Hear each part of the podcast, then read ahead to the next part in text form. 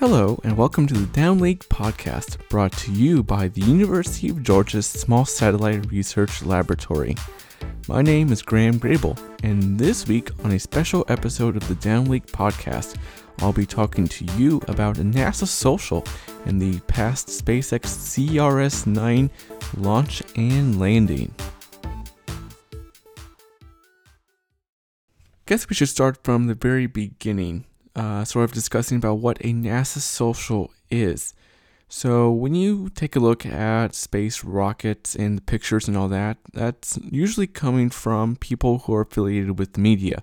So, people from USA Today, people from Reuters, uh, people from news affiliate outlets like that are able to go to these launches, get special access, privileges, meet engineers and scientists, and get an understanding of what's going on uh, with the launch, what type of experiments and payloads are going up, uh, depending on if it's a resupply mission to the International Space Station or if it's just a satellite mission itself.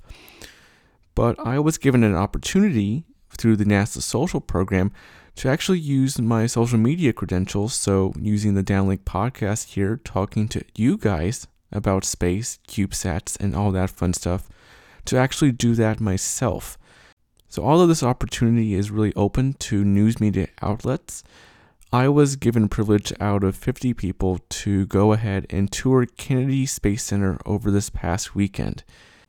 If you're curious about how you can get involved with NASA social, just keep your eye out. I found out about this NASA social through Twitter actually, and they regularly put them out. So, for any type of NASA mission or NASA rocket testing, they'll be putting out NASA socials to help people get more involved with NASA, to help people understand more about what they're doing and how they can communicate that to their social community and to their friends. So be sure to look out on Twitter, Snapchat, or even Facebook for anything NASA social related. So now to dig into some of that nitty gritty stuff of the really cool and fun things that I participated in over this past weekend. So the day started out on Saturday, Saturday morning, and it started out very early, around 7:30 or, or 8 a.m. And we started off by heading off to the press accreditation office. And so I had to show two forms of ID, I, my driver's license and my passport, and I got a fancy name badge. And so basically that just clears me to uh, Kennedy Space Center with social media credentials. Um, we had two different buses uh, take us all the way into Kennedy Space Center the, with the more restricted parts of it. And before we got on those buses, they actually had us do a security sweep. So they had a bomb dog uh, come and sniff all our backpacks, our cameras, and, and all our gear. And once all that was done, we boarded up the buses and headed off to uh, where the social media building is. So I don't know if a lot of people out there really know how Kennedy Space Center is really laid out. But what Kennedy Space Center is, it's basically really a large chunk of land. And so there's a public portion of it, and there's a lot of it that's closed off to the public. So if you were to drive in from the west of the Kennedy Space Center, so sort of near Titusville, Florida, you would be driving into the public area. So there they have the Kennedy Space Center Visitors Complex where you can visit the Atlantis space shuttle, but also there's other areas that are under development. Uh, companies like Blue Origin by Jeff Bezos from Amazon are building up new facilities around there for their companies. But there are more restricted facilities from NASA like the vehicle assembly building, and these types of buildings are all off limits to the public. But using my social media credentials, we were able to actually gain access to these buildings. So once we entered the restricted area of Kennedy Space Center, there it was, the beauty itself, the vehicle assembly building. Now, I know that a lot of pictures show just how tall and how massive it is, but until you actually see it, you don't really understand the immense scale of it. There's an American flag painted onto the side of the vehicle assembly building, and that flag is 209 feet tall. Each star on that flag is about 6 feet in diameter. So, if you can get a sense of scale about how big that flag is, you can just take, imagine that the vehicle assembly building is only about four or five times larger than that flag itself. So the vehicle assembly building is 52 stories tall.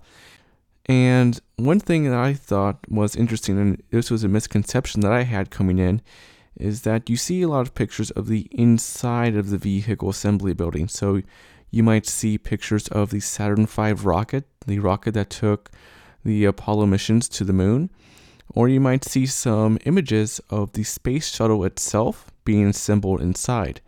But usually you only see one pod or one of the corridors within the vehicle assembly building. But that's really just a misconception because there's really actually four different bays inside the vehicle assembly building and each of those four bays plays an important role in how the VAB has evolved over the past decades, from serving as the main building for the Apollo Saturn V missions to helping to build the shuttle missions to even now they're retrofitting the VAB to support the upcoming SLS, the Space Launch Systems rocket for NASA. So it's very interesting to see how although I thought that there would be only one bay, there's really four bays inside the VAB, which just adds to the immense scale and just sheer massiveness of this building. I have pictures up on my Flickr account. Uh, if they aren't up yet, they will be up very soon. Uh, but feel free to check those out. I have some photos that try and show just the scale of it. Uh, there's one photo that I find particularly striking because if you look in the near bottom left corner, you'll see that there's just a person standing there, and you can just see how tall that person makes it up onto the support structure of the VAB. And so if you just keep stacking that one person up and up and up and up, well, you'll find that well you you you would need a lot of people to get up to the top there. Now, inside of the VAB, there's actually a couple different uh, pieces of equipment that are very interesting. So, when NASA was building the space shuttle, they had to make the shuttle vertical. And in order to hoist the shuttle uh, to support it, they had to have two separate cranes inside the VAB to hold it up. So, there's one crane in a lower bay that held up the tail of the space shuttle and there was a second crane near the top, the very top of the high bay part, and that crane actually held up the nose of the space shuttle. So those two cranes work in conjunction with each other to help support the shuttle and to help to attach the SRBs and the fuel tank to the space shuttle itself. Now, there are still remnants of the Apollo missions inside the VAB. So inside you can see the old red uh, support structures that were used to help build the Saturn V rocket. Now, although those structures have been there since the 60s, it's actually more expensive to remove them than just to leave them there. So it's interesting to see. Just uh, I was born in 1996, so it's neat to see how just a piece of history is just still part of that, and how I was even able to see how a piece of history like that is still attached to its original structure. Now, we didn't start off our tour or our day on Saturday with the VAB. In fact, we started off by going out to Launchpad 39B. So, right now, there are three launch pads uh, by NASA the Launchpad 39A, 39B, and 39C. So, I'll quickly discuss uh, the three different launch pads there are. So, Launchpad 39A is uh, currently being leased out by SpaceX, and they are currently retrofitting that launch pad to work with their Falcon Heavy rocket. So, 39A was originally the launch pad for the shuttle missions. And basically, if you saw a shuttle mission, if you see any pictures of the launches, that's going to be 39A. And so SpaceX is sort of building off that capability and that history that exists at 39A to support their Falcon Heavy rocket. Now, moving on to 39B, this is one of the original launch pads that NASA built. Uh, 39B helped uh, launch shuttle missions and also helped to launch uh, Saturn V Apollo missions. It's sort of weird because I was actually able to stand out there on the pad and just to kind of think about how many of the rockets that NASA launched launched from that very location. And for me to be standing right there, I mean, it's it's very surreal for me. So, one thing many people sort of forget about is how rockets get out to the launch pad. So, earlier I was just talking about the VAB, how NASA builds their rockets inside that massive building.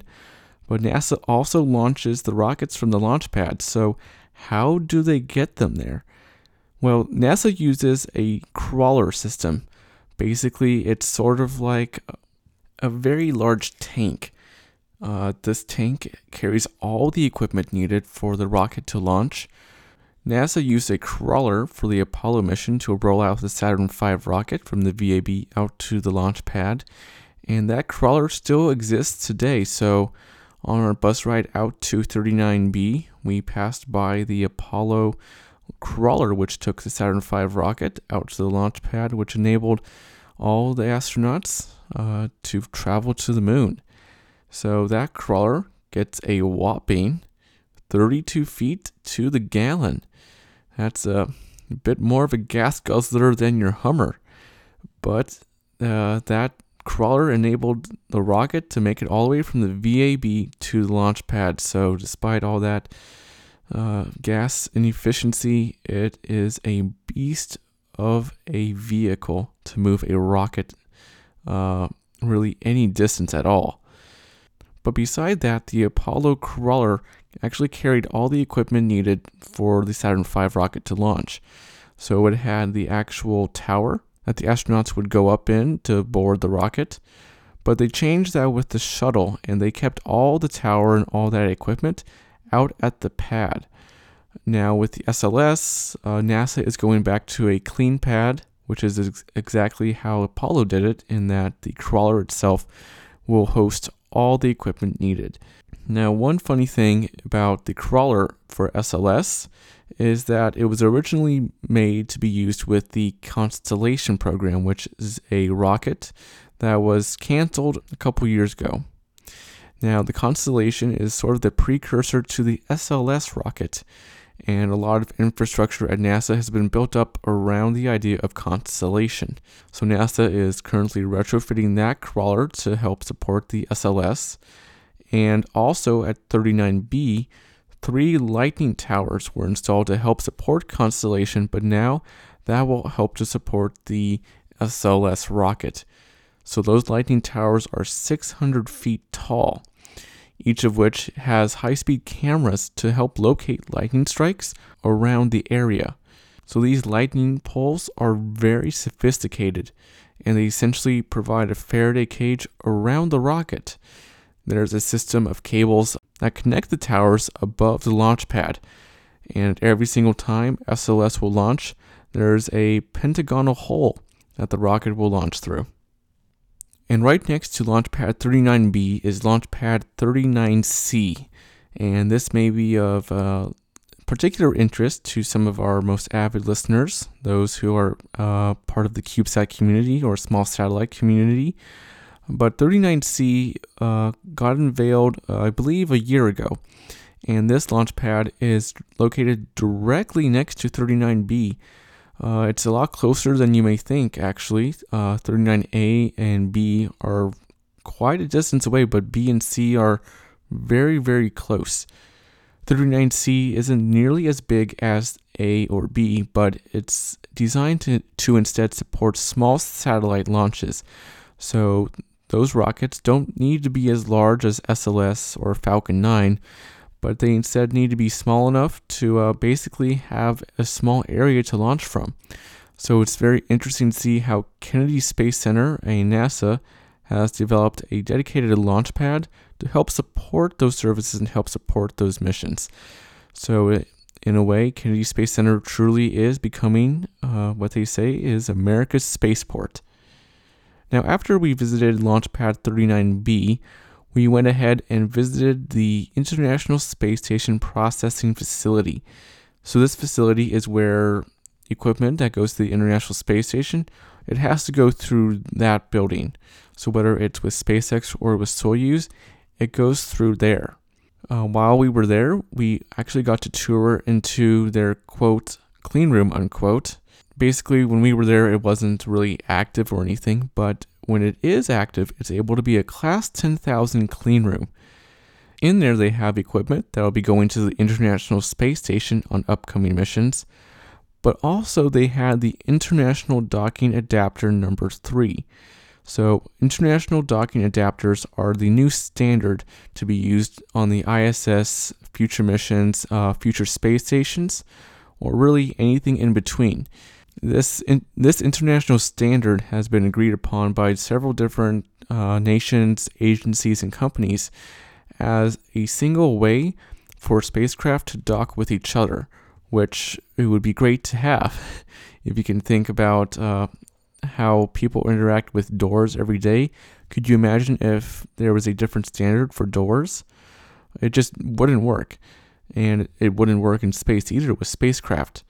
So, this international docking adapter is standardizing how spacecraft dock with each other. Now, there were three docking adapters uh, being built. The first docking adapter was originally going to be installed onto the International Space Station uh, via the SpaceX CRS 7 launch. However, that launch did end up in a failure, so the first international docking adapter was lost.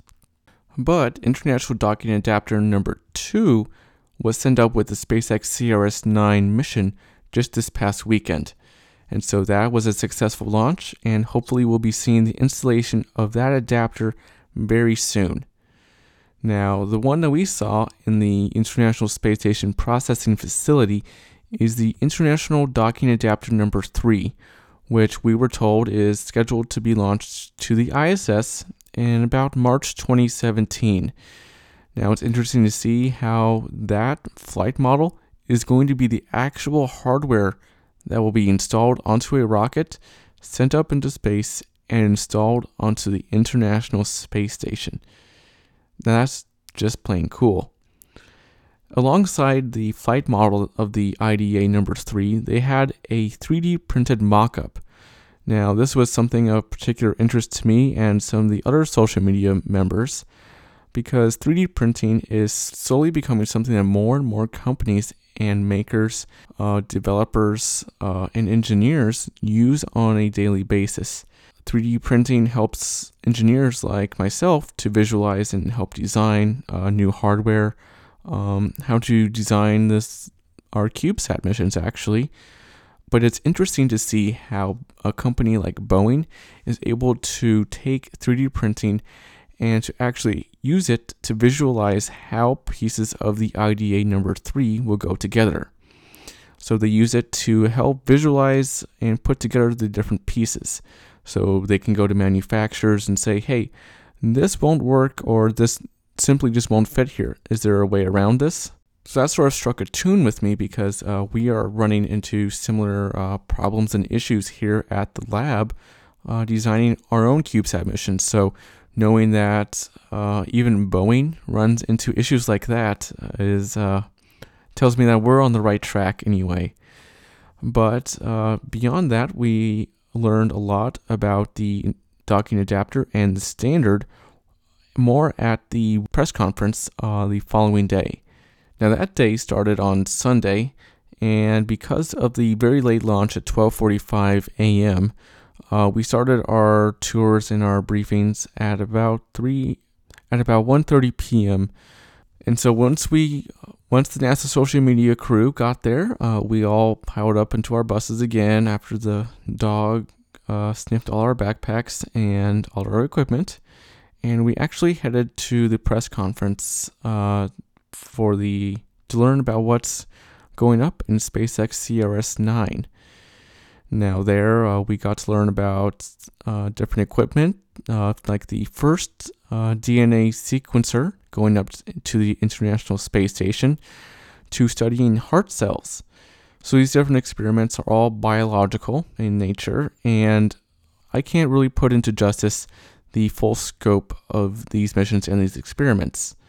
But one of the friends I made at the NASA Social, Emily Mullin, writes for Forbes, and she has a very nice article she wrote up about those missions and about what all that can mean for us here on Earth.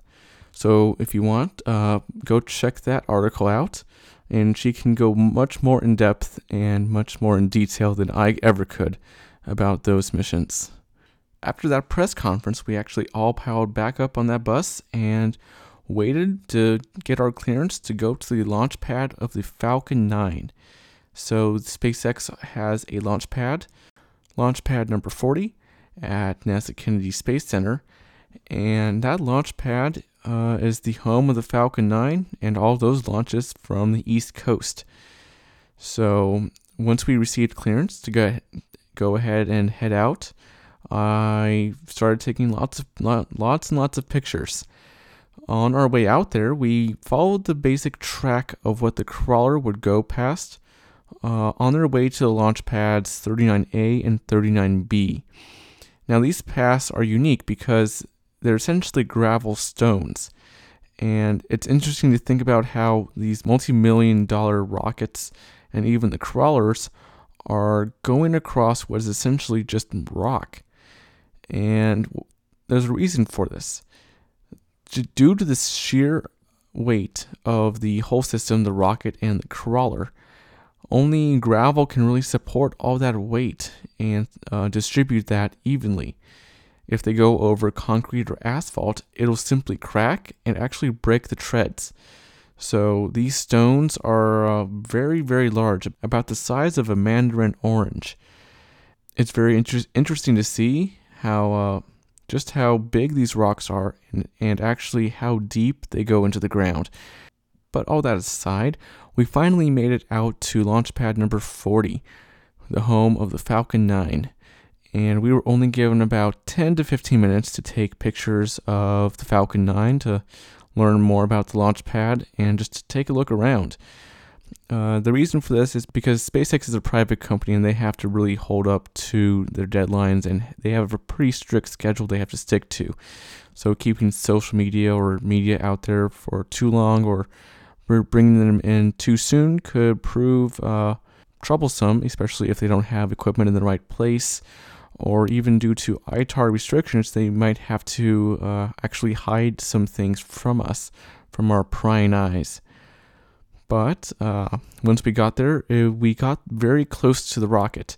I, I want to say I was about 500 feet uh, from the Falcon 9 itself, so very, very close. And nothing really prepares you for how big it really is. Uh, you see pictures of the Falcon 9 and it sort of just looks like a pencil. But there's no real way of thinking about how big it really is. Um, and I'm not really sure if I can even explain it in words. But I do have some pictures on my Flickr account that you can take a look at, and that should help give you a sense of scale. Because at the very bottom of the rocket is a couple of people and you can just see how big the rocket is in comparison to those people. And that is just mind blowing. Just the sheer size of this rocket and how SpaceX is able to bring it back to land and land it. So, uh, on our way out, after we took all our pictures and SpaceX was uh, shuffling us out of the pad, I noticed some other things out there near uh, the pad. I took some pictures of the Rocket Road sign, but also of particular in- interest is the SpaceX food truck. So if uh, I don't think many people know, but the but SpaceX actually has their own food truck, and so I can only imagine what they do with it. But having a cookout meal out at uh, launch pad number 40, right next to the Falcon 9, would uh, that sounds fun to me. So basically, after we left the launch pad, that was basically the end of Sunday. And it was just a matter of waiting until the actual launch itself. So we got out there around midnight, and uh, NASA took us out to the NASA Causeway. There was some concern due to weather of whether we would be able to go there. Uh, the risk was because if the Falcon actually had to abort the mission mid flight, uh, there was a risk that due to the wind, the Dragon capsule could actually have returned to Kennedy Space Center and landed on land. And uh, just because the Dragon can't control itself during that, um, we would have had to been elsewhere in order to, well, not die. But uh, we were able to get out to the NASA Causeway and have a simply beautiful view of the launch itself. Um, I know counting down to the launch, a lot of us out there did some Facebook Live events. Uh, I had a little bit of a failure my first time, but I uh, got something going there towards the end. And nothing really prepares you for the launch itself. It's loud, it's bright, a lot of emotions going through uh, your brain, your body. Um, for me, it was more of I was having a real blast, uh, learning all about the NASA equipment, NASA facilities, and just hanging out with some great people. And just watching the launch, I knew that, well, all that fun was slowly going to end very soon. But I've never seen a rocket launch before, and this was something, definitely something that I would remember forever. Now, because it was a night launch, uh, we were actually able to just barely make out the lighting of the second stage itself. Um, we got to see all the first stage uh, go all the way up, cut out, uh, separate, and do its boost back burn. Um, because we were about three miles out, which is about the closest they let humans to be uh, to the launch pad, it looked like the rocket was going to land right on top of us. We were all looking around at each other, thinking if we should run, but uh, we trusted SpaceX and the engineers there, and uh, it proved to be very successful. As the rocket descended through the atmosphere, it's traveling uh, faster. It's traveling faster than the speed of sound. That means that when it slowed down, there were three sonic booms. Uh, once the first stage landed back on land at the uh, on the landing pad, uh, we all were cheering and we're all very happy. So that was my experience with the NASA Social for CRS 9. I had a lot of fun. Thank you to NASA Social for uh, inviting me and letting me be a part of that great experience. Um, I met some great people. I, I'm still in contact with them and I would love to do this again. I would definitely recommend this to any of you guys to uh, apply and be part of a NASA social. I believe the next one is going to be uh, a Star Trek themed NASA social, and uh, I would recommend go ahead and applying for that. Uh, if you just want to have fun, learn about NASA, and just report on it, it's you learn a lot, and well, it's a great experience and I would definitely recommend it. If you guys have any more questions about CRS9, my experience with NASA Social, um, or anything along those lines, uh, feel free to drop me a line. You can find me on Twitter at Graham Grable, or you can even tweet us here at the lab at UGA SmallSat Lab. Thank you for listening to this episode of The Downlink, brought to you by the University of Georgia Small Satellite Research Laboratory. Be sure to follow us on Facebook and Twitter at UGA Small Sat Lab. Until next time, over and out.